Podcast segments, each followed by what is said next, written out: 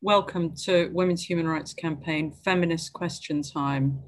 Um, brought to you by Women's Human Rights Campaign. It's that we are the leading global organisation speaking on women's sex-based rights. Our main focus is on defending women's sex-based rights against the threats posed by gender identity ideology. You can find more information on the website womensdeclaration.com, where you'll find our declaration on women's sex-based rights, which has been signed by 17,172 people from 134 countries and is supported by 338 organizations. I'm delighted this week that we have Gunda Schumann from Germany. She's a lawyer, sociologist, and activist member of Les Lesbian Action Centre, LAZ Reloaded, in Berlin. Rachel Moran from Ireland, she's author of Paid For and founding member of Space International and co-founder of the Irish Women's Lobby. We have Borbála Juhász from Hungary. She's a feminist, women's historian and gender policy expert. And Genevieve Gluck from USA, feminist researcher and essayist all will be speaking um, about really interesting things. So it's going to be a fantastic um, event today. We're going to hear first from Gunda, um, and she's going to tell us about the Lesbian Spring Fe Festival um, in Germany and what's been happening there. Okay, so welcome, Gunda, and over to you. I will talk to you today about the, in German, it's called Lesben Frühlingstreffen, in English, Lesbian Spring Festival due to take place 21st to 23rd of May 2021. What is it? It is a traditional annual lesbian conference since almost 47 years, presenting a huge variety of nearly 70 events, including speeches, workshops, panel discussions, art exhibitions, music performances, and more. This year, the Lesbian Spring Festival, I call it LFT, has been planned as a virtual conference financed by donations and public funding and organized by a specific lesbian group. Who are the adversaries of LFT and their speakers? Around 30 trans activists and queer feminist groups in social media, magazines, newspapers, and individuals try to shut down the LFT since mid-April 2021. The Bremen Senator for Health, Women and Consumer Protection has withdrawn her patronage. One federal foundation, the Magnus Hirschfeld Stiftung, reporting to the federal justice minister, and one state foundation have distanced themselves from LFT. The board of LFT has issued a press release on 29th of April. Alarming. As to my view, there's a war going on between state-funded queer lesbians and autonomous gender-critical lesbians radical feminists are being imagined by some groups as an international conspiracy. You see LFT 2021 in the middle.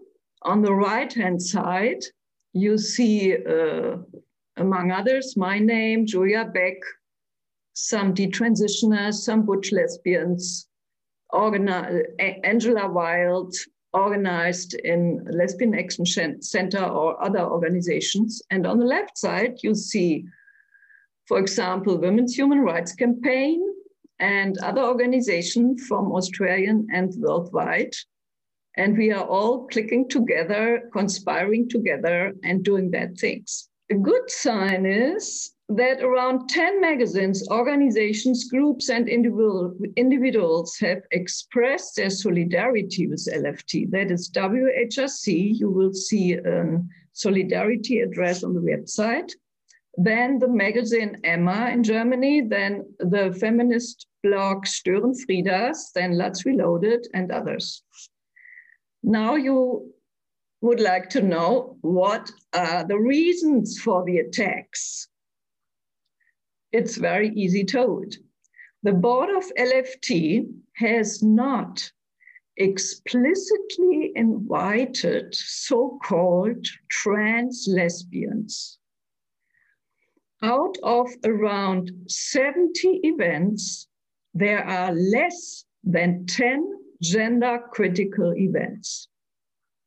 So that is enough. That is sufficient to create such an uproar among the queer community and the trans community.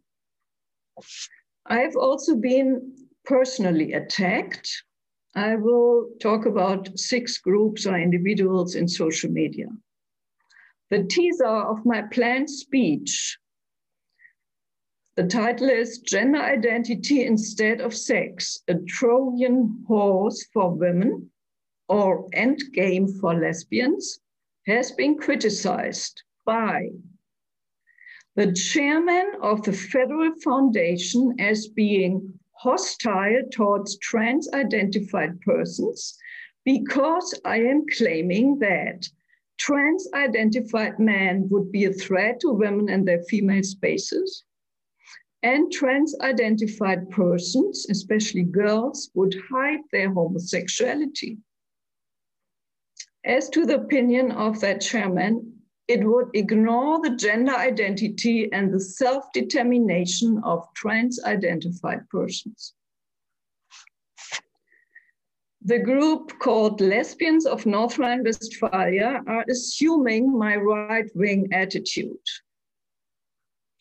The author of the so called Männer magazine expresses her disgust about a loud lesbian minority having an inhuman ideology the headline of that article TERFs are invading the lesbian community. The organization LAZ Reloaded has been defamed as well. Lou a trans identified man, he has a logo with a baseball bat on Twitter, which is the symbol for uh, uh, beating up TERFs, as you know. Tries to analyze my teaser, criticizing the binary sex model, the presumption of what a lesbian is, and the attempt to stir up fear against inclusion of trans identified men into women's and lesbian spaces. The Taz, a left wing newspaper, mentioned my deplatforming last year, adding that there had already been problems my speech had been cancelled by a gay and lesbian group after a shitstorm by the queer community in Berlin had broken out. What are the consequences? Several women, speakers, performers have withdrawn their commitment with LFT.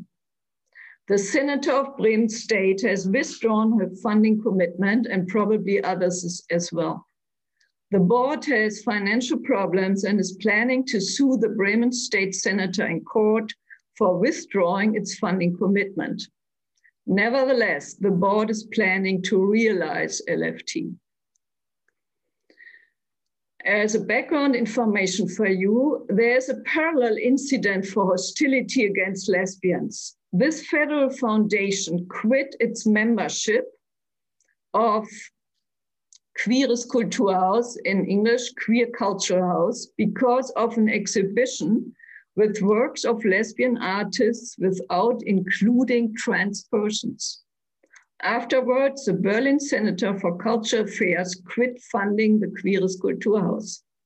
In sum, at issue here is not hostility against trans persons on our side, but instead hostility against lesbians by this federal foundation. The chairman, by the way, will quit his job uh, very soon on the initiative of the justice minister, but that is a side story. Thus, the project, now please show the photo, could not be realized. Yeah. That was a short introduction to a very serious event taking place in Germany right now. So, we're now going to talk with Rachel Moran. Rachel Moran is from Ireland. She's author of Paid For, and founding member of Space International, co founder also of the Irish Women's Lobby. One of the uh, things on the website uh, Goodreads, it says the best work by anyone on prostitution ever. Rachel Moran's Paid For fuses memoir, memoir, memoirists' lived poignancy with the philosopher's conceptual sophistication. The result is riveting, compelling, incontestable, impossible to put down.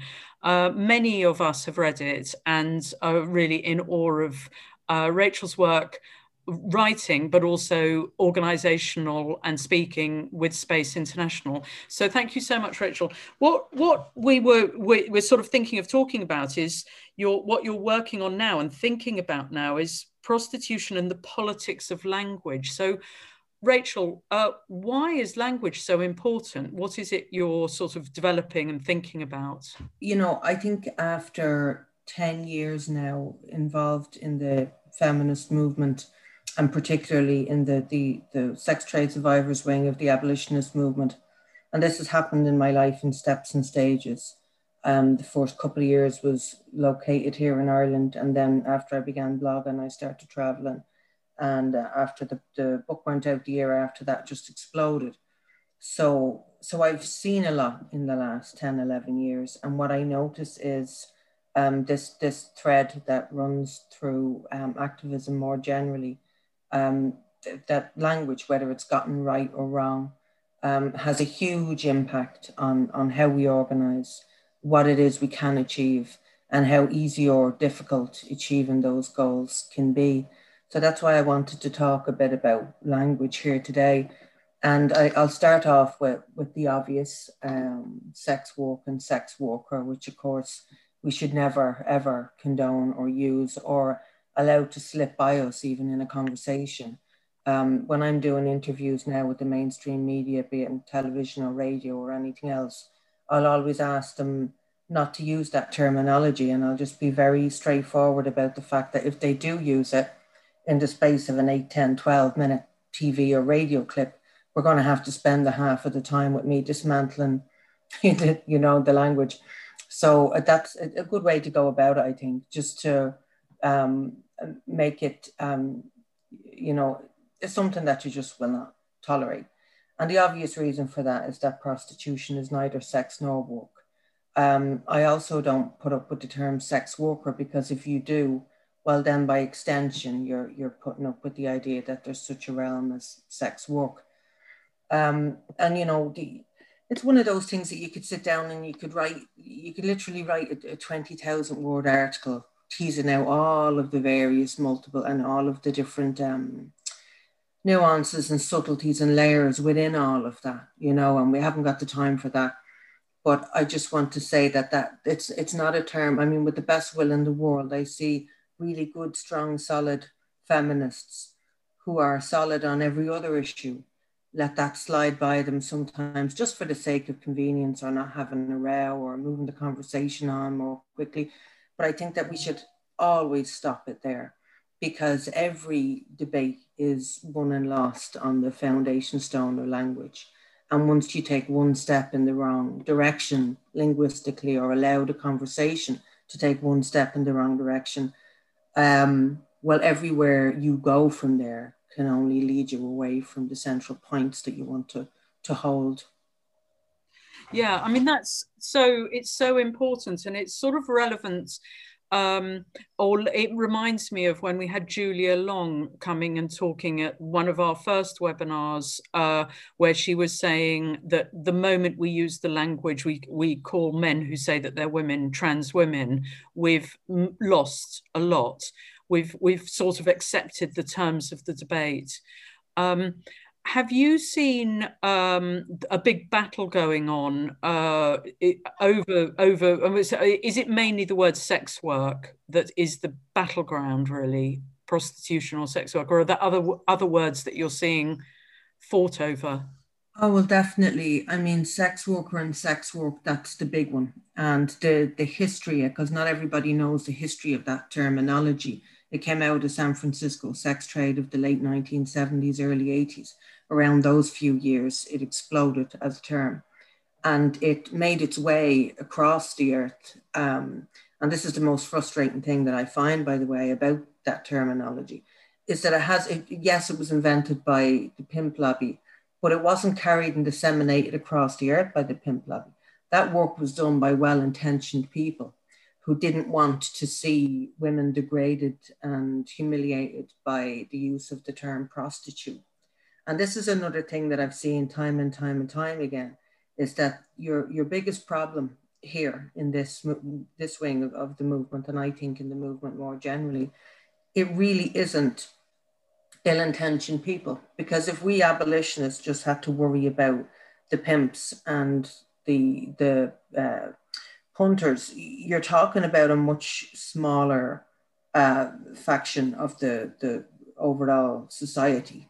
But when you're talking about well intentioned people who don't want to cause harm and are prepared to wade into the conversation with their ill informed opinions, well, that number of people multiplies uh, exponentially.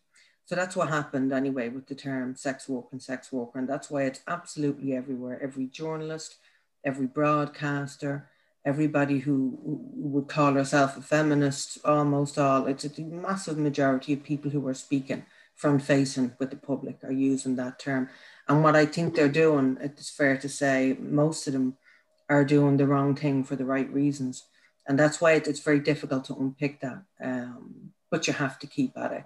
Because if you see to the linguistic ground, like as you said, Julia Long had said, and Julia's always been very solid on language. Um, and she's absolutely right. You, you just, because when you see that ground, the, the argument will eventually disintegrate. And what about the? Because I I find that, uh, like you say, that one of the reasons people use the term sex work is because they think it gives dignity and to the women who are prostituted and, it, and it's a sort of empowering positive step but it seems as if uh, it also has a lot of downsides because once you give it that dignity, then you can offer it to like students at Leicester University, as they're saying for the girls, young women who are entering university. They're saying it's a valid form of work. So it's a really it's difficult. Uh, but how how do you get round that when you're using words? What do you do with the words? Well, first of all, you can break that argument down fairly simply by saying that you don't dignify individuals exploited within an oppressive system by dignifying the oppressive system itself. Um, that's that's not the way to go about it. It's fairly simple logic, and it's only been um, it, has been obscured, um, but it but it's no less simple. And I think we have to just getting back to the issue of language, keep it simple, be direct, and and be clear. And you can wrap up a lot of these arguments in the space of a sentence if you want to. Um, but we talked earlier on, you know, you'd asked about other other uh, terms. Um, and here's a problem, and I've seen this on our side of the fence a good number of times. Um, a, a sense of confusion with women, they don't know what other language to use because they think that if they don't use the sex worker and sex work, well, that leaves them with prostitute and prostitution. And they think as if um, prostitute and prostitution were bookends and that they had to be used together and that you couldn't linguistically use one and discard the other. Um, but they're wrong there. Um, I will always use the term prostitution, um, but I'll never again use the term prostitute. And the thing, uh, you know, if I was to go back and write paid for again, I would be making um, linguistic alterations on every other page because you move on and you evolve and it's been eight years now since that book was first published. Um, and and I've had a lot of experiences since then and a lot of conversations since then and I've got to know a lot of very knowledgeable feminists in multiple different jurisdictions in the earth. And amongst all of those conversations and all that learning there's stuff now that I would never dream of writing again. And sometimes if I'm reading a couple of paragraphs from paid for in public, I'd be so mortified sometimes. like I used words like client, which I would never use today, because of course that justifies and dignifies and, and normalizes what they're doing as as if they were rather than punters, as we used to call them, um, actually going in to buy a half a pound of sausages perfectly legitimately down the local butchers. And I cannot believe my own ignorance um, as a woman who had lived the sex trade for seven years and spent years, I'd spent 10 years writing that book. And I still littered it with the kind of language that I would reject today. And so what about are you? Will you uh, have you written anything uh, with, with sort of with these thoughts, or are you going to be able to write something that we can read uh, to sort of update some of your thinking on language? I'm working on something at the moment, but I have this kind of peculiar thing that I think about writing something as if you were um, the garden, if you know what I'm saying. And if you talk about it, it's kind of like you reduce the pressure. Do you know what I mean? So I'd be very tight-lipped about that book, but I am working regularly on, on, on my next book. Um, and, and yeah, I will be covering these, these areas too. Um, I just want to make a point about the prostitution, prostitute um, situation that we have to deal with linguistically.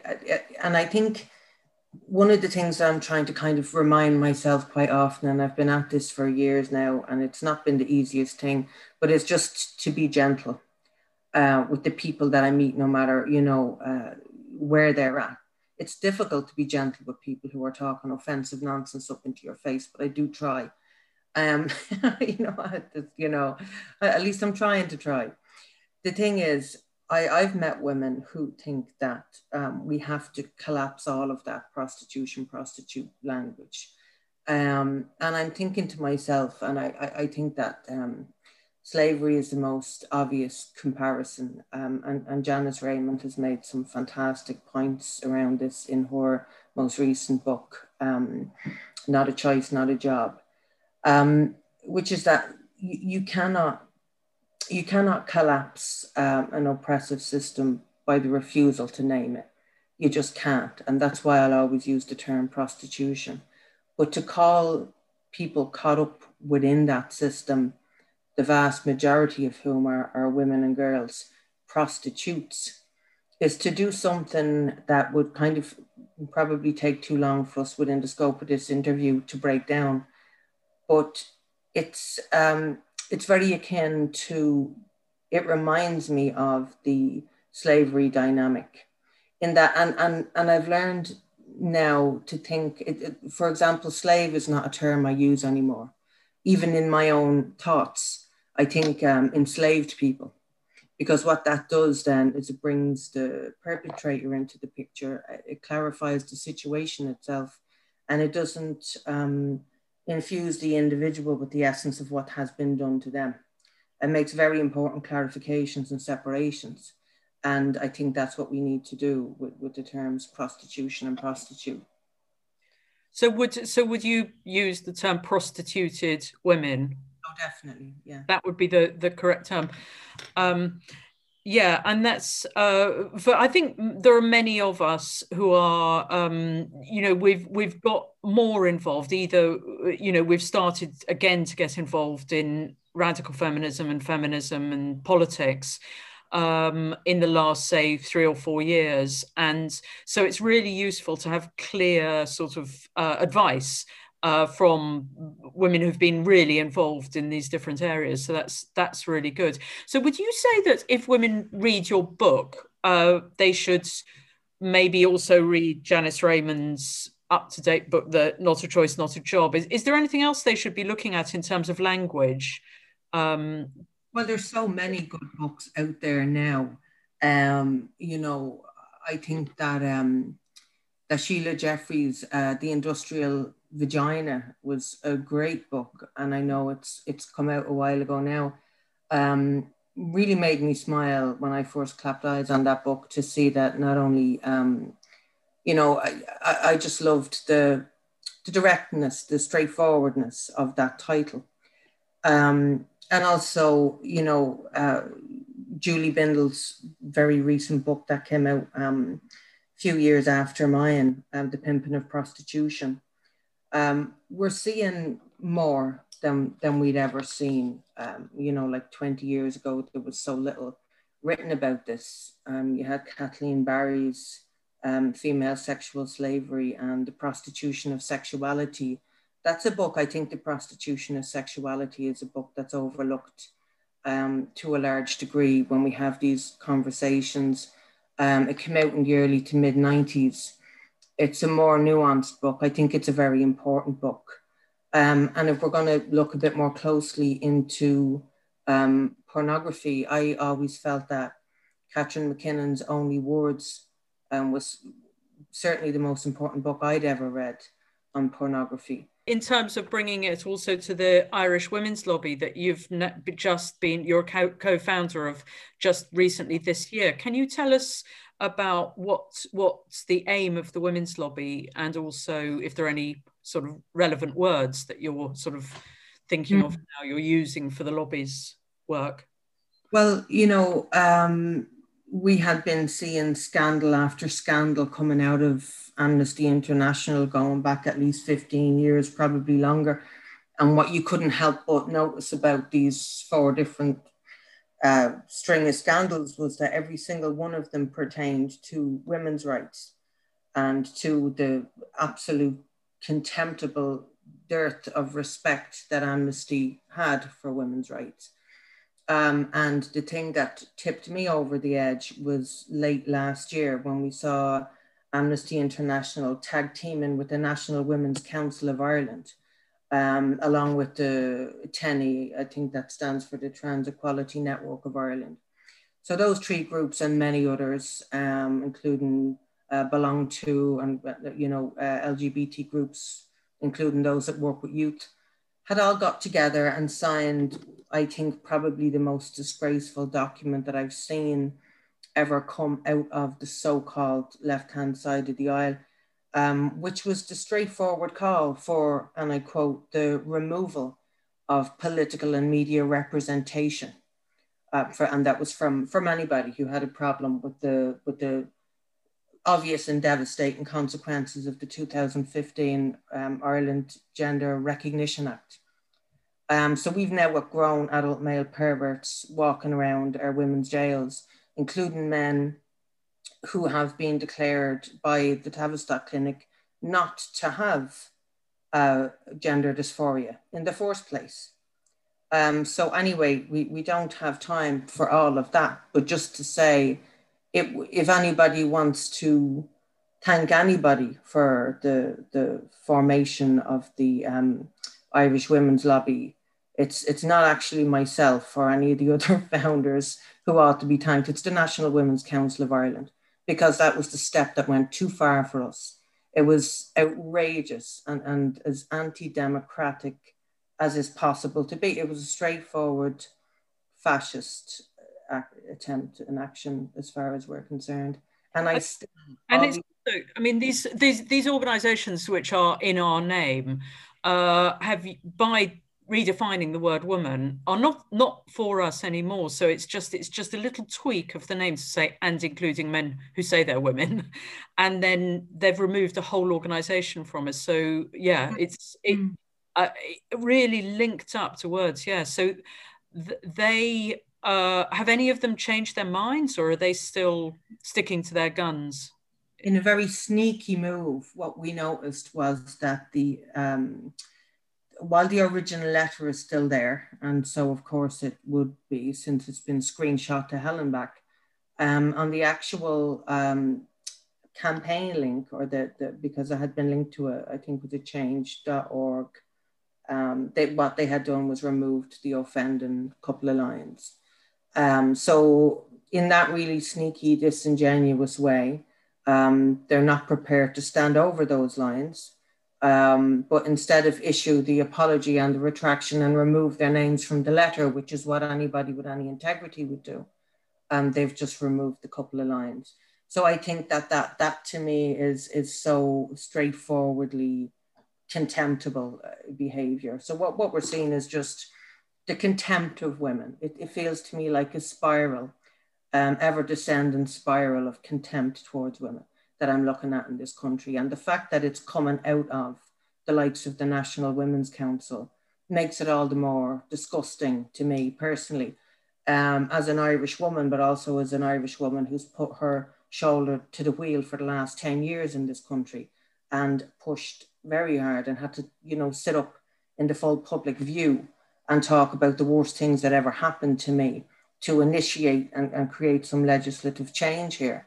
To then have the National Women's Council, who I ought to be able to turn to and rely on, and who are who were in fact part of the core group of the Turn Off the Red Light campaign, along with Space International, the group that I founded.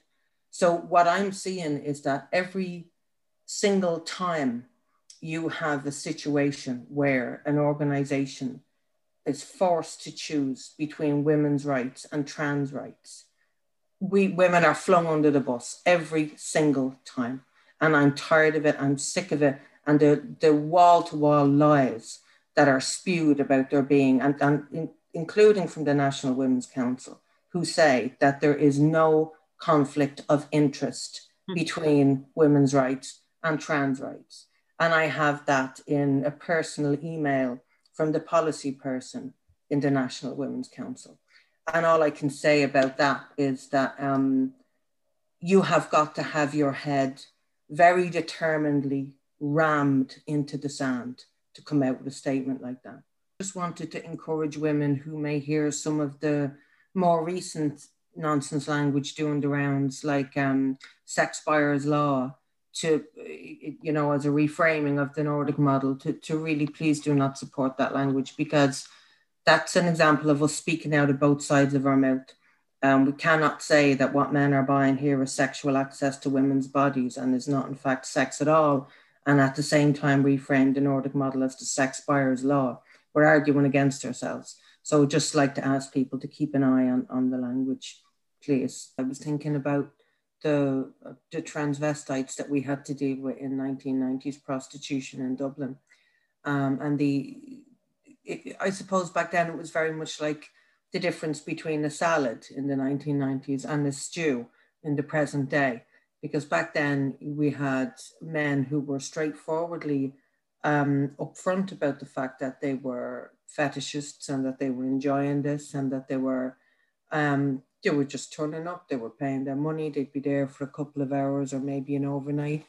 Um, there was no um, there was none of the nonsense that you see today. I mean, they were not pretending to be they were not pretending to be women in the same way.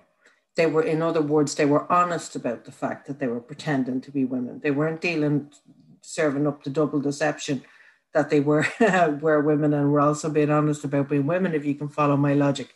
Um, and and honestly, and this might sound strange to some women, but in the context of 1990s prostitution, they were amongst the easiest men you would ever deal with and I had no problem dealing with them within that context because they straightforwardly kept their penises to themselves, which was a highly unusual situation in the context of prostitution.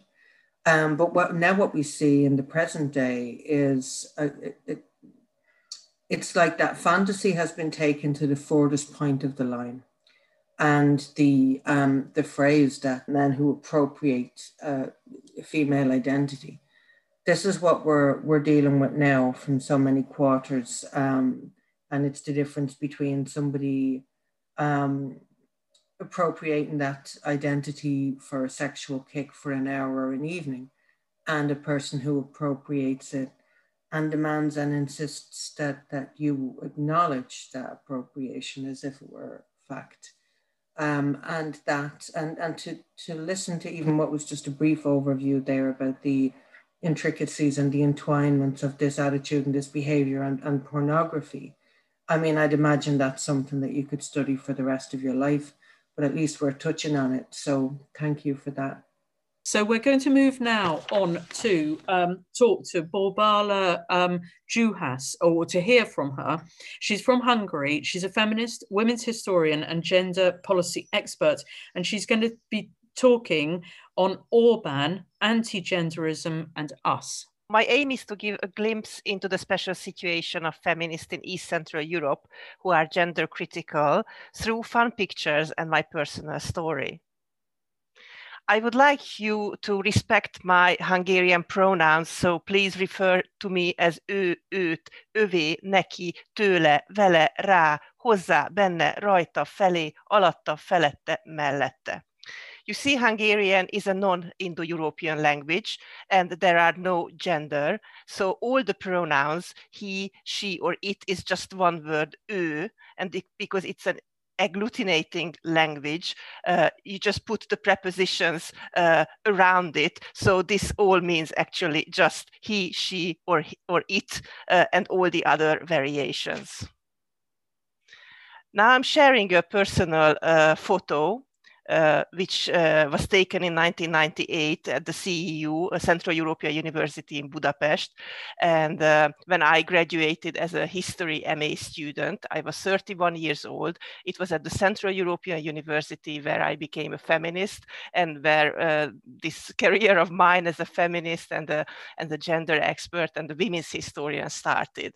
Uh, the one shaking hands with me is uh, Josef Jařab, who was then the president and director of the relatively newly founded university. Uh, he deceased since then. He is a Czech. And George Soros, uh, who is of Hungarian origin, as you probably know, is looking at me smiling you have to know that before Open Society Foundation was set up in New York, George Soros, uh, as a Hungarian, already helped the uh, Hungarian dissident movement in Hungary before the change of regime in 1989. Uh, and he had a pivotal uh, role actually in uh, helping Hungarian culture. So we are in a very difficult position when uh, we are expected to criticize uh, George Soros, and you will see why. Actually, my father, who was a historian, was on the board of this uh, Soros Foundation, which at that time was purely uh, financing Hungarian uh, cultural uh, uh, and scientific endeavors. And the next picture is also from the CEU, which since then uh, has been forced to move to Vienna, although some at uh, its premises there are also some research uh, staying in Budapest. This uh, is a pronouns campaign that CEU ran as part of an EU science project called SUPERA, Supporting of Equality in Research and Academia. And whereas in 1998, CEU was the place where I became a feminist, and where I started reading feminist literature and I learned a lot, although I was not majoring in gender studies, but in history. By 2021, in a project that actually um, promotes uh, the uh, position of uh, women in research, in uh, STEM research and academia in general. So it's a women equality project. They talk about pronouns, and as you see, uh, there are half of them are men in the illustration, although maybe they call themselves women. How did this happen? I am wondering in East Central Europe and the Balkans, there are uh, special things that make it different from Western Europe, and not only the fact that after 1945, these countries belong to the Soviet sphere of interest, but there are uh, other common facets. In this uh, medieval map, uh, what is East Central Europe is actually the um, the lady's uh, skirt. It's the first time when Orban appears, and this is about the Visegrad Four special relationship. Uh, and what is the Visegrad Four? In 1335, the kings of uh, these countries, Poland, uh, Czech Republic, Slovakia, and Hungary. At that time, they were not called like that. They gathered together in the uh, castle of Visegrad, uh, which is in the background. It's in Hungary uh, because of the staple right of Vienna, the city of Vienna. It meant that the city of Vienna had the right of forcing any passing vessel or wagon to pay duty or to see its car to say, sell its cargo in Vienna, and Hungarian, Polish, uh, and the Czech kings wanted to do uh, away with it, and that was the first time that they met. This meeting was reinvented uh, in 1991 after the changes. Uh, so Poland, the Czech Republic, uh, Slovakia and Hungary are forming a special kind of political uh, mini union uh, and uh, all of them are now EU members. Romania was also to be included, but then it wasn't. And on the photo from left to right, you can see Andrej Babiš from Czechia, Mateusz Morawiecki from Poland, and Viktor Orban, my prime minister from Hungary. The missing person is the Slovak prime minister who at that time, uh, last fall, was Igor Matovic, resigned since then. So Orban has this idea that the V4, the Visegrad countries will set a new example. And as Western Europe is uh, as a kind of last days of Rome, this pure uh, Visegrad four countries, will show the way to a kind of Christian and uh, Europe where family is very important. Now, as I was kindly introduced at the beginning, my profession, apart from being a historian and a teacher, is that I am a gender expert, a gender policymaker, a gender mainstreaming trainer, and a gender focal point to different researches when I collect Hungarian uh, sex segregated data. Now, of course, I'm not Mickey Rourke, you can see his picture, but I have spent considerable time uh, of my life explaining in Hungarian that gender does not mean transgender ideology, it does not mean the changing of the sex of children, and it purely means women or uh, equality between women and men. It's just a very uh, fun and short way of using this English word. We shouldn't be uh, worried using it. And uh, about one or two years ago, I realized that I've been partly lying because the meaning of gender has changed and gender mainstreaming and wherever gender comes up. Partly it also includes uh, transgender uh, movement uh, uh, rights and gender identity ideology. And why I put the photo of Mickey Rourke this is a clip from the 1987 Alan Parker film called Angel Heart, which is a neo-noir mystic thriller film where the detective, Mr. Angel, is asked to uh, discover who is a serial killer and all along the film he is after this terrible person and at the end it turns out sorry spoiler uh, that it was uh, mr angel himself and he was the murderer so sometimes as a gender expert, I feel like that. So we in this region, but probably elsewhere as well, are between Skylla and Charybdis. We are between the Eastern right-wing anti-gender backlash and between the more and more mainstream left liberal gender identity ideology that is pushed by the EU, by the UN, and recently by the United States diplomacy no matter which tap we open, the hot water tap or the cold water tap, all we just hear is gender, gender, gender, gender, gender, either from a very negative point of view or from a very, very positive point of view. And although for Skylla for the anti-gender movement. Gender ideology also includes feminism, so it's attacking us, it's attacking me. Uh, gender identity ideology, uh, it uh, only uh, actually uh, is about LGBTQ and transgender ideology, but it in a way also attacks some feminists, including me, who are called TERFs. I will quote sometimes English authors. This is George Orwell's 1948, uh, one of the posters, which was uh, a parody of Stalin's uh, uh Soviet Union uh, and uh, set in, the, in England and he invented a new uh, language. And Rachel Moran was talking about language. Well, George Orwell invented New Speak, and actually he added a full linguistic chapter at the end of his book. This New Speak is new words that we have to use, they have to use in this, uh, in this imagined country, and anyone who does not use these words, for example, gives his or her pronouns at the uh, beginning of a lecture, makes a thought crime. I think anyone who was raised in the East Central European or Balkan region under socialism and spent a considerable part of their lives, we immediately there are these uh, bulbs that go off in uh, go up in our head that something is wrong when we uh, have to say things that are for us obviously not true. So as I said, the meaning of gender has changed, and this uh, uh, means a lot of problems in Hungarian. In the first place, there are already problems because we do not have a different word for sex and gender. It's the same word, which unfortunately in Hungarian also means no. So nem means no. Uh, and when we have to distinguish in translations or in, in, in policy documents, then we just say sex and social sex.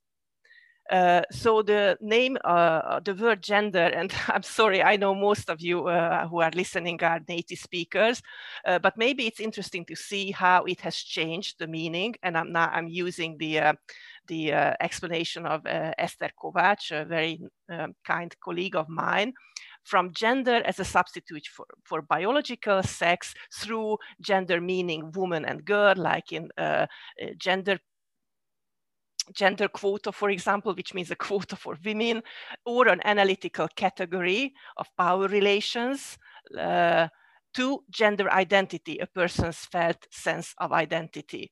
Uh, for example, I only use uh, gender when I speak or write in English in uh, the second and the third meaning, uh, and I never use it in the fourth meaning, but more and more, actually, the language, again, Rachel Moran was right, it's very important the language we use, it's getting confused and we do not know that in different documents whether they mean one, two, three, or four.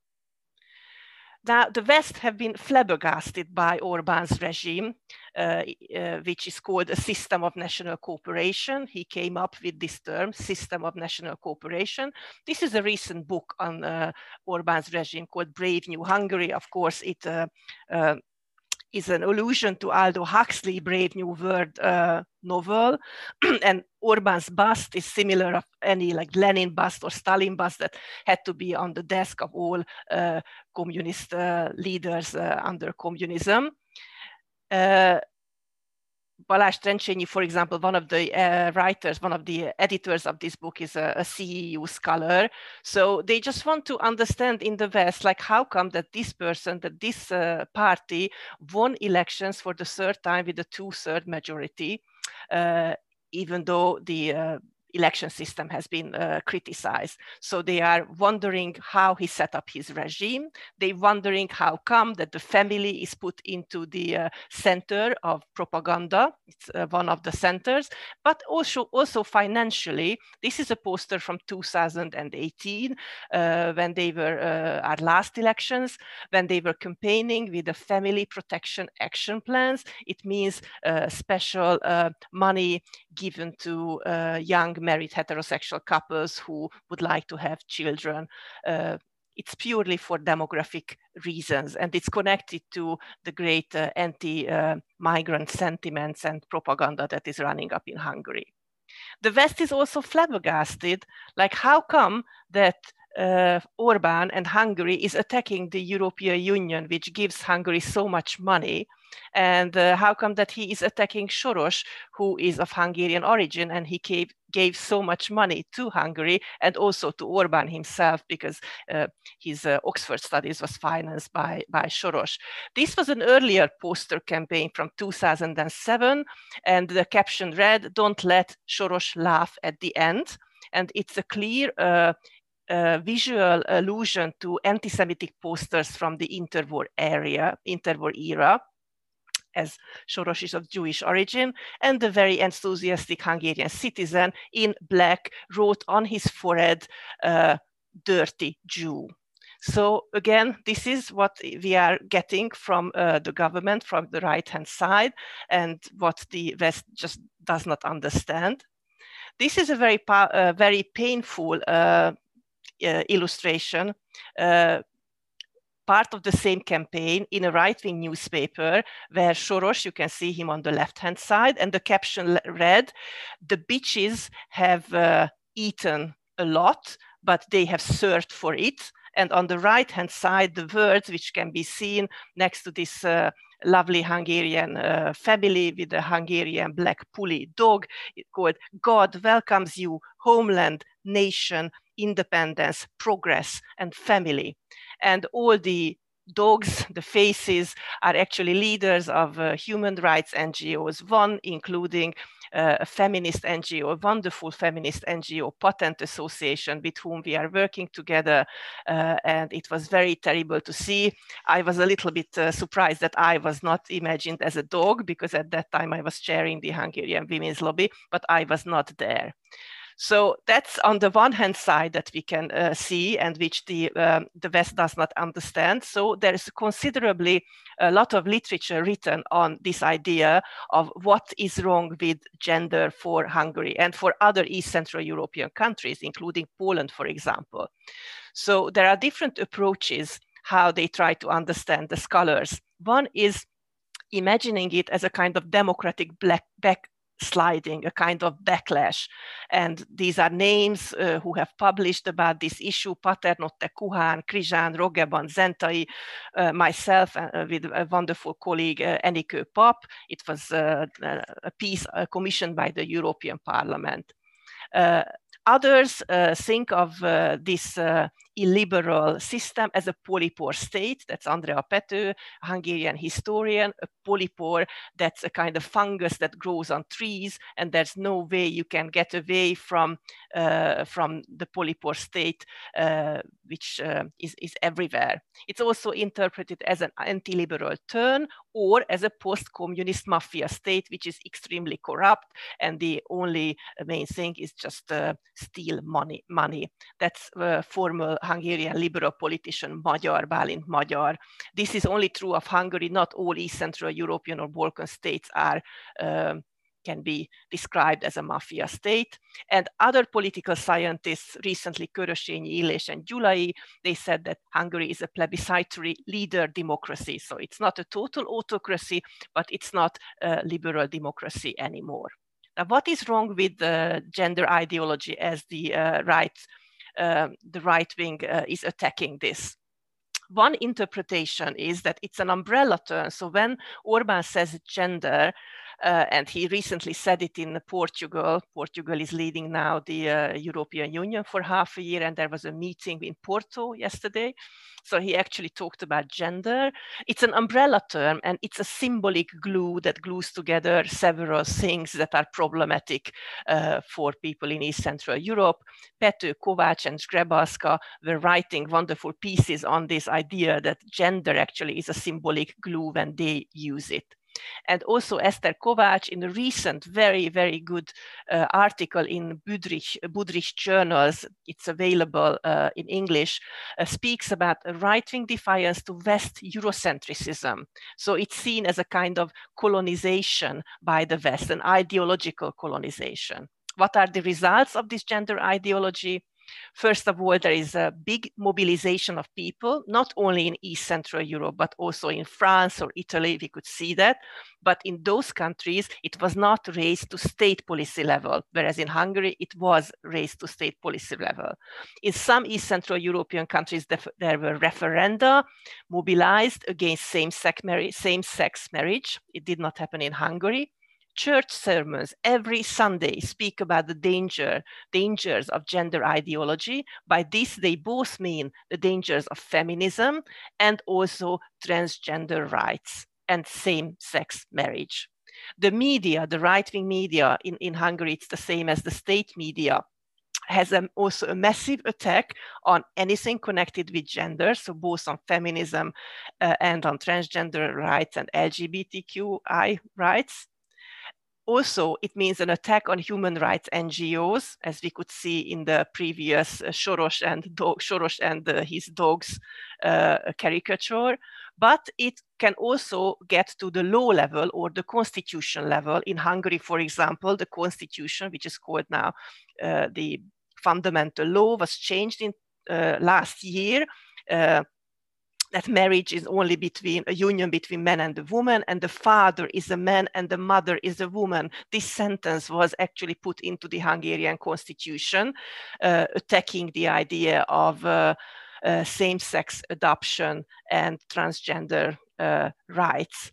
Uh, whereas also in an omnibus bill last year, the 30 famous 31st, 33rd paragraph uh, in a bill said that it's impossible to change the birth sex on the Hungarian IDs. So no trans-identified person can change their uh, IDs now or change their names. It did not mean a stop to medical treatments which are still going on uh, actually.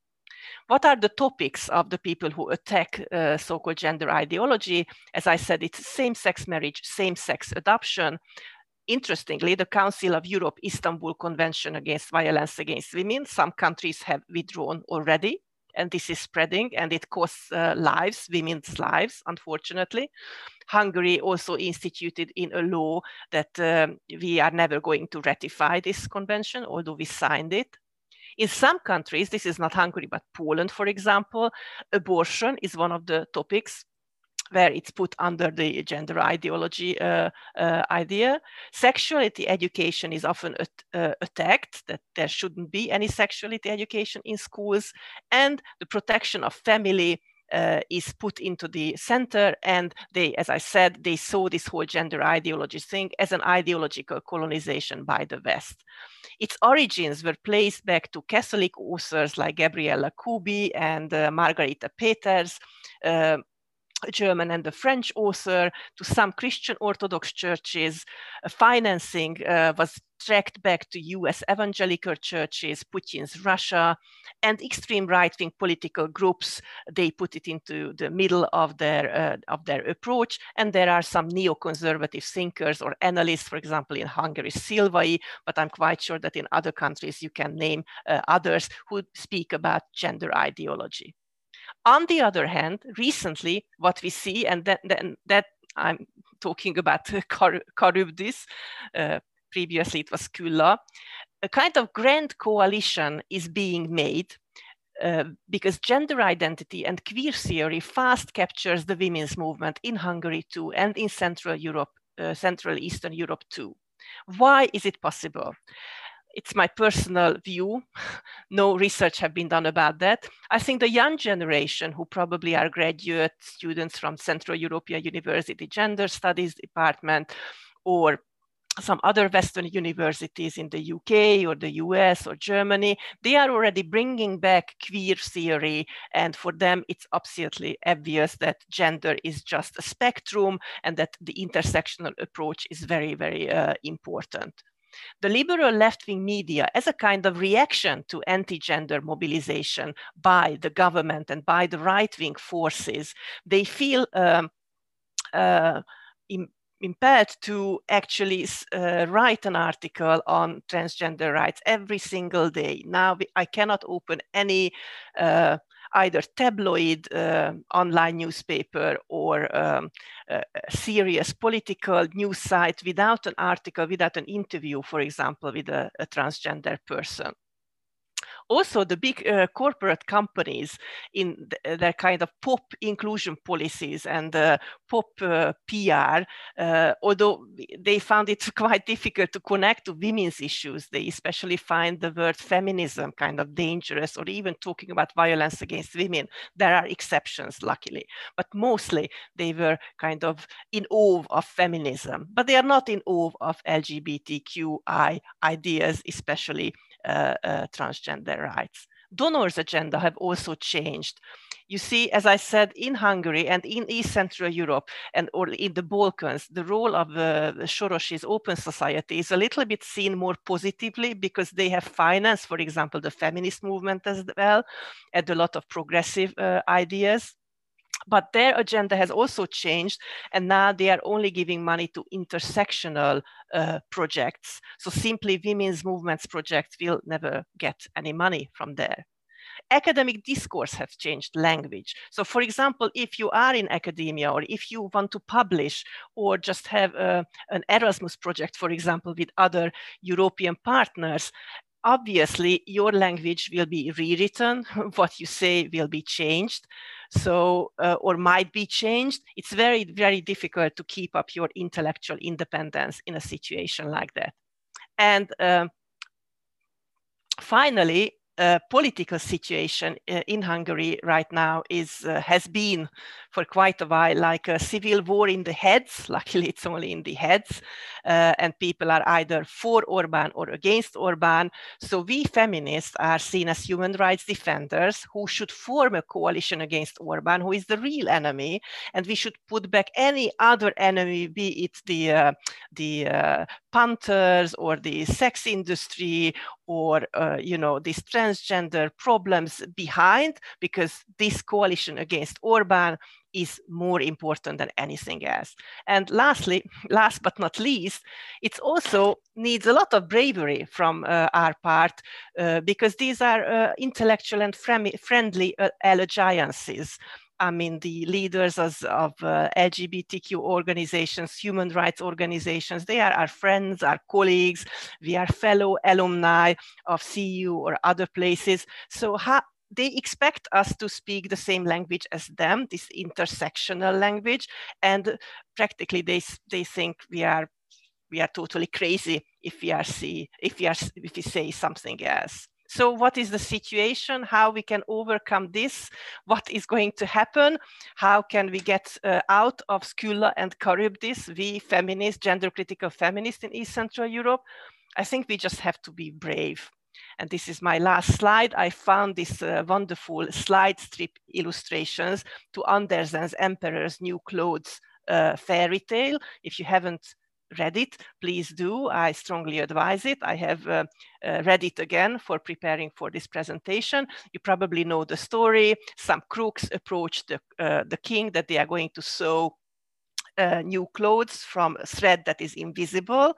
Uh, but which can only be seen but by very intelligent people. The king, uh, the aristocrats, nobody wants to be seen as stupid, so they all pretend that the king is actually dressed. When he goes into the street, the people also pretend that he is not naked because they are afraid to be thrown into prison or executed. And then the bravery comes of a small boy, and the small boy says, but he's naked, there's no clothes on the emperor and then everybody starts laughing. So I wish to ourselves and to everyone uh, just to have courage and bravery of this small boy or small girl. Maybe it's going to be a small girl who will say that the emperors is naked, both emperors, Skylla and Charybdis as well. Thank you. So we're now going to Jen, Jen A. Look, she's from the USA. She's a feminist researcher and essayist, and she's going to be talking on the links between transgenderism and porn. So, welcome, um, Genevieve, and over to you. So, I'm talking today about gender ideology, pornography, and sex trafficking. And I believe all of these things are linked together and impossible to separate. Um, to begin with, the question why do trans activists, especially men who identify as trans, promote the sex industry? So I have here some common phrases that I'm sure most of us who have been involved in this discussion have heard um, more than once, multiple times. For example, the trans women are women. Uh, this, I think, mirrors a kind of mantra that can be seen in trans pornography especially a genre called sissy hypnopornography, where mantras are repeated over and over in order to condition the viewer. I'm speculating that it might be somewhat linked. Of course, there's no way of knowing for sure. Um, then there's also the sex work is work, which uh, Rachel talked about earlier, how this phrase is so misleading in a similar vein as the trans women are women. And don't kink shame and of course, SWERF and TERF, which Julie Bindel pointed out, there's a reason why these two words rhyme. Uh, SWERF meaning sex work exclusionary radical feminist, and then of course TERF trans exclusionary. So the mantras trans women are women and sex work is work are similar slogans that are often used in conjunction with each other. Both form a framework for men's sexual entitlement to women and the erosion of our boundaries. The former conditions the mind, while the latter colonizes the body. When taken in their literal meanings, with the disappeared power hierarchy restored, they could more accurately be expressed as men are more oppressed than women, and therefore men have a right to pay to rape women. So it's my view that men who identify as transgender are engaging in at least one sexual fetish, which is sometimes called a paraphilia, namely transvestic fetishism. Fetishes are overwhelmingly a male phenomenon and tend to overlap. If you have one, there's a likelihood that you might have another corresponding paraphilia. And in the sex trafficking industry, these men find their ultimate validation as a female because they view women as sex objects and eroticize our subordinate status. I'm going to briefly talk about each of these three avenues through which this idea is promoted, first starting with academia, and then social media and pornography, and then finally the lobbying for, for the sex trafficking industry. Um, beginning with sissy porn. Um, this is a quote from Andrea Long Chu, who's an American academic who attended Columbia University. And this was a book published by, I believe, a UK publisher, Verso Press, called Females. And he describes uh, sissy porn as something which literally turns a male viewer into a female um, through feminization. And as you can see here, it says feminized and forced to wear makeup, wear lingerie, and perform acts of sexual submission. Uh, he goes on to say that the um, uh, the asshole is the universal vagina. Basically, he reduces women down to an act of sex and then finishes this thought with, by saying that sissy porn did make him trans.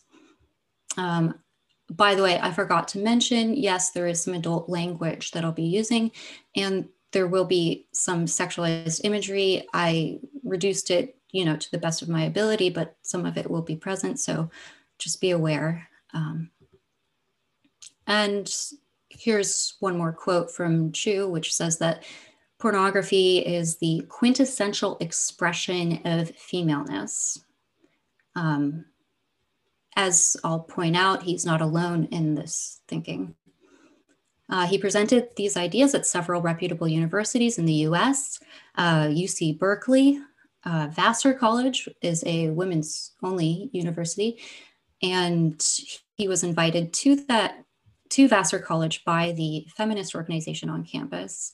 Uh, also, he presented this at UCLA and at Columbia. Uh, here's another academic by the name of Aster Gilbert who writes for a US publication called Transgender Studies Quarterly. And they're published by Duke University Press. So, for those who aren't familiar, Duke University is a very highly esteemed uh, university. And I'm pointing this out because you can see here that he is working in the area of porn studies. So that's something that's emerging in US universities increasingly. And I find it very difficult to track because um, you basically have to go through a university website's curriculum to find that they're doing this.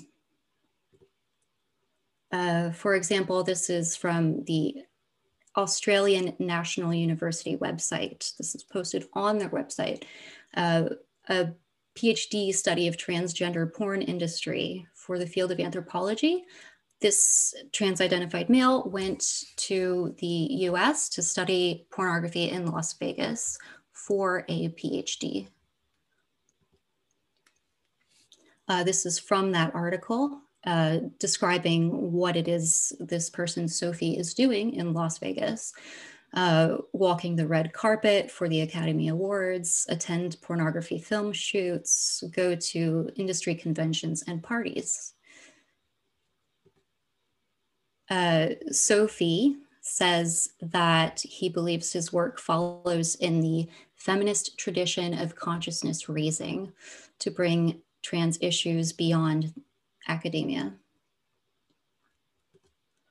And then this quote, which really stood out to me, where Sophie describes abusive behavior on the set of a porn shoot in what's called Porn Valley in California, the San Fernando Valley. And really just the attitude here that it's just part of the job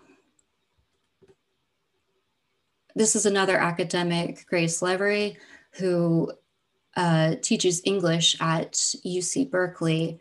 Um, this is a quote from, from him that says, There is something about being treated like shit by men that feels like affirmation itself, like a cry of delight from the deepest cavern of my breast. To be the victim of honest, undisguised sexism possesses an exhilarating vitality. And he spoke um, at Berkeley. The title of this presentation, The King's to anuses. I I don't know what this was about.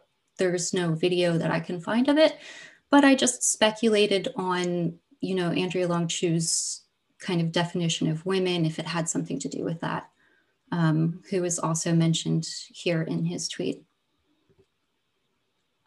And this is from the curriculum uh, where he tweeted it publicly, so you can see um, it's publicly available. He uses pornography in the classroom, uh, teaching sissy porn to the university students, and as well as you know other literature that's um, related on that topic. Uh, I don't know why an English teacher would be teaching these kinds of things, but there you have it.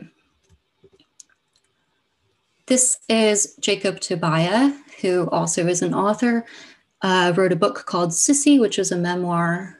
Um, and a quote, this quote here that I have is not from the book. It's actually from the Playboy website where he had an interview with Playboy, which mysteriously uh, seems to have been taken down. But this is a quote from that interview, which says Women around the world have been treated as sexual objects. Yet, if sexual objectification is so categorically awful, then why do I want it so badly? I want to be sexually objectified. The idea that being seen as a sex object is universally a bad thing is too simple, like many tenets of feminism. And before COVID happened in 2019, it was announced that Showtime would be turning this book into a series. Uh, no word yet if that's still going through, but. So in terms of pornography, now moving on from academia and authors, uh, the, the term transgender in 2018 was the fifth most popular search on Pornhub. Um, however, I want to point out that these days pornography has kind of infiltrated social media. Uh, a recent study that was just published, I think this month, about a week ago or something, from the City University of London found that the majority of teenagers surveyed were accessing pornography through social media rather than dedicated pornography websites, which represents a kind of a fundamental shift. Um, it really limits our ability to track these kinds of things. Okay, so sorry about this. This is where the like not safe for work content comes in, but there are these things on social media called captions. So they're called TG captions for transgender or sissy captions. Um, the image on the left is from Instagram. It's an example of that. Uh, it's an example of what would probably be called like forced feminization pornography, where uh, in theory, the, the man is being forced to become a woman and forced to take hormones. However, they always use images of real women in these captions. I've never once seen a change to that. And then here we have a tweet um, where they're basically saying that their dream is to be pimped out. And maybe you also notice the racial element here as well. That's another part of it and a couple more of these kinds of things like uh, these captions where they're basically equating being sold with womanhood. Uh, you can see that they use the trans flag colors here as well. Um, and in addition to fetishizing being sex trafficked, they might also fetishize pregnancy, or becoming a wife, uh, anything that they see to be quote unquote feminine or humiliating. Um, on Reddit, there are these forums, uh, lots and lots and lots of them, where they talk about these kinds of practices and exchange information. Uh, just to point out here, the correlation between sissy and trans. Um, sometimes if you try to talk about this with people, they might say, you know, that there's a difference. Uh, one is a fetishist, not real, not truly a trans person. However, the overlap is quite huge and they will even fetishize the act of taking hormones. Um, I've seen testimonies in these forums of people saying that watching pornography made them start taking hormones and things like this. Uh, Instagram has started to limit these hashtags, which is the only social media site that I see doing this. Um, these kinds of things are all over uh, Twitter, Reddit, um, basically every major social media outlet. This is from a Reddit forum for men who are trying to recover from this addiction, where they'll openly say things uh, that I think are quite honest um, about trying to escape it, trying to recover. Uh, that porn addiction caused them to question their gender identity or to develop certain sexual practices. So, why is this relevant to sex trafficking? Well, the trans rights terminology is being used as a guise to promote full decriminalization. Uh, I'm speaking specifically now in the US. Um, I believe it's happening in other countries as well, but for the best of my knowledge, I'm focusing on this. Uh, for example, the ACLU often promotes the full decriminalization on the basis of trans rights. Uh, last month, a New York City judge dismissed thousands of prostitution cases. And this is, yes, in effect, this is a very good thing. We want this, right?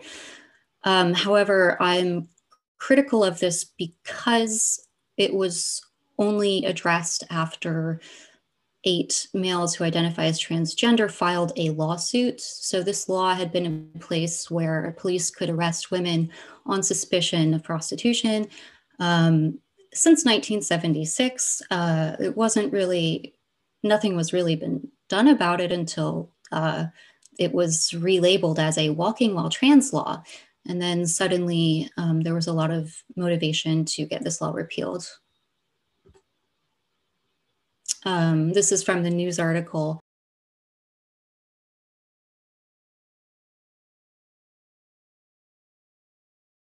Okay, so this is Cecilia Gentili, a trans-identified male who is a committee member of Decrim NY, which is calling for the full decriminalization of um, the sex industry in New York State.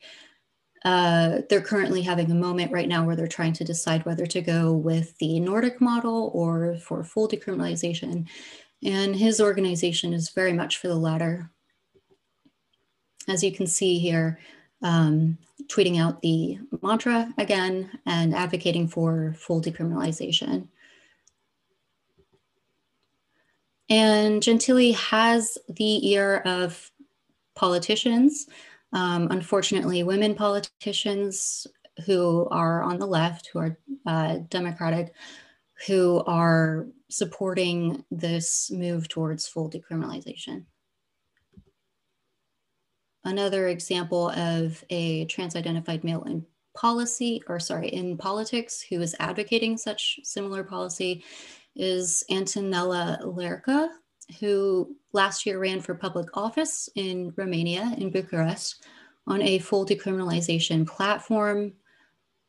Uh, this image of him here on the right, um, not yours to objectify, I think kind of speaks volumes here.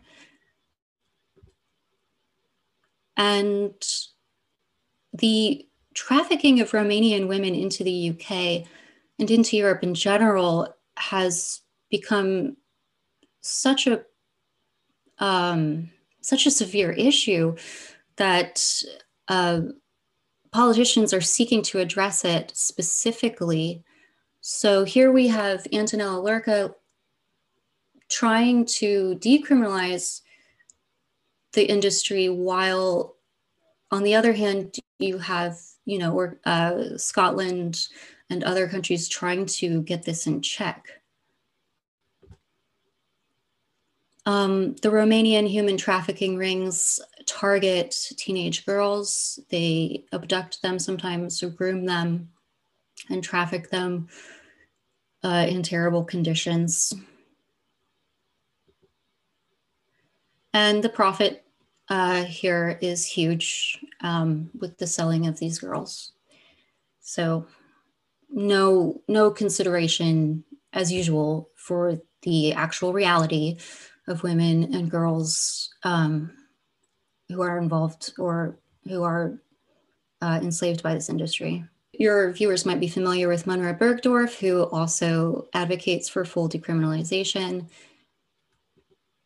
Bergdorf posed in Playboy magazine with the title uh, "What What Munroe Bergdorf Can Teach Us About Womanhood," and I my comment on this is that gender ideology seeks to instruct and redirect women back into their prescribed roles as subordinate sex objects, and men who appropriate our identity are eager to be objectified. Uh, Julia Serano is an American writer who uh, this book, Whipping Girl, when it came out in 2007, was widely praised by feminist organizations. And in this chapter, which I believe was called uh, Submissive Fantasies, uh, I think, of this book, he talks about fantasizing abduction, um, forced feminization, um, humiliation as being the ultimate.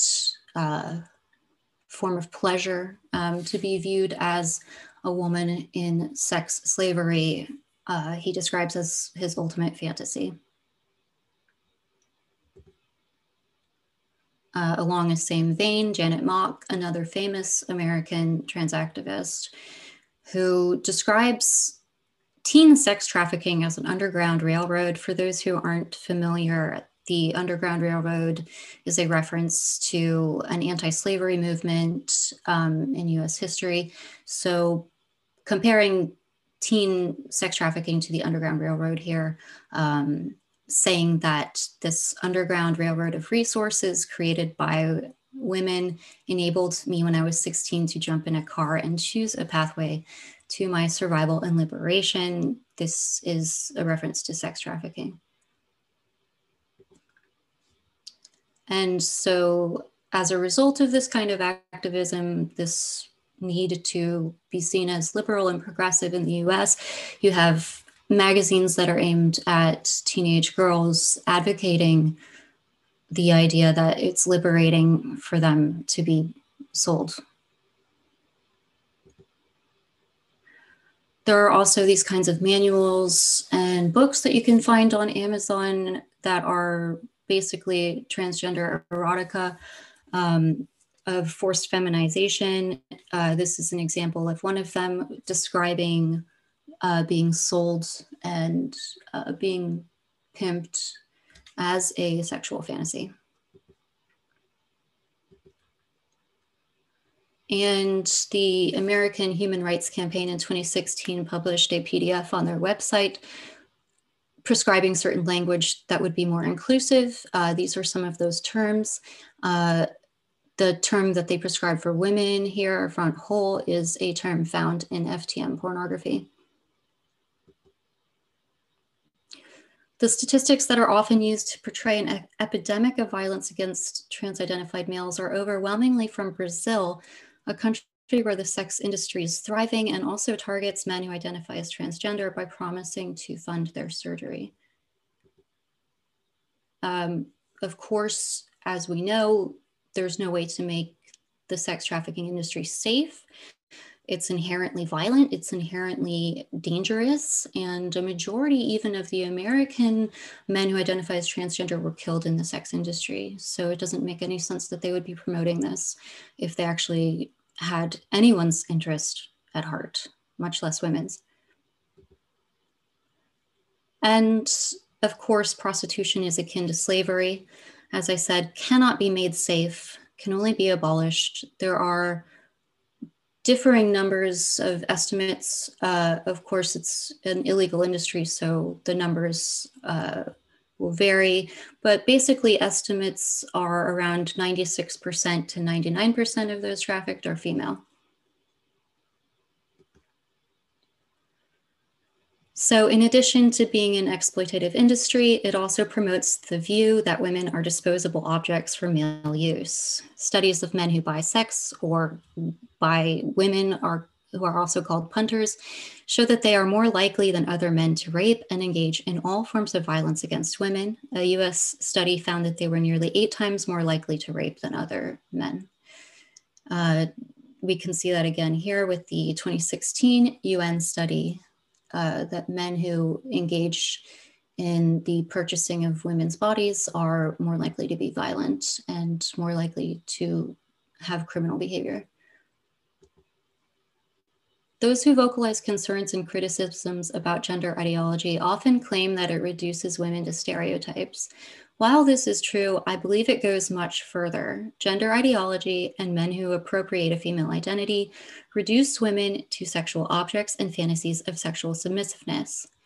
Advocates of gender ideology, especially the MTF, uh, promote the normalization of the sex industry because it validates their definition of woman as sex object and allows them to fund their plastic surgery and hormones.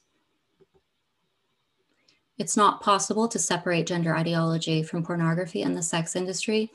Gender uh, ideologues base their views of women on pornography and are actively promoting these views in media, books, and in universities.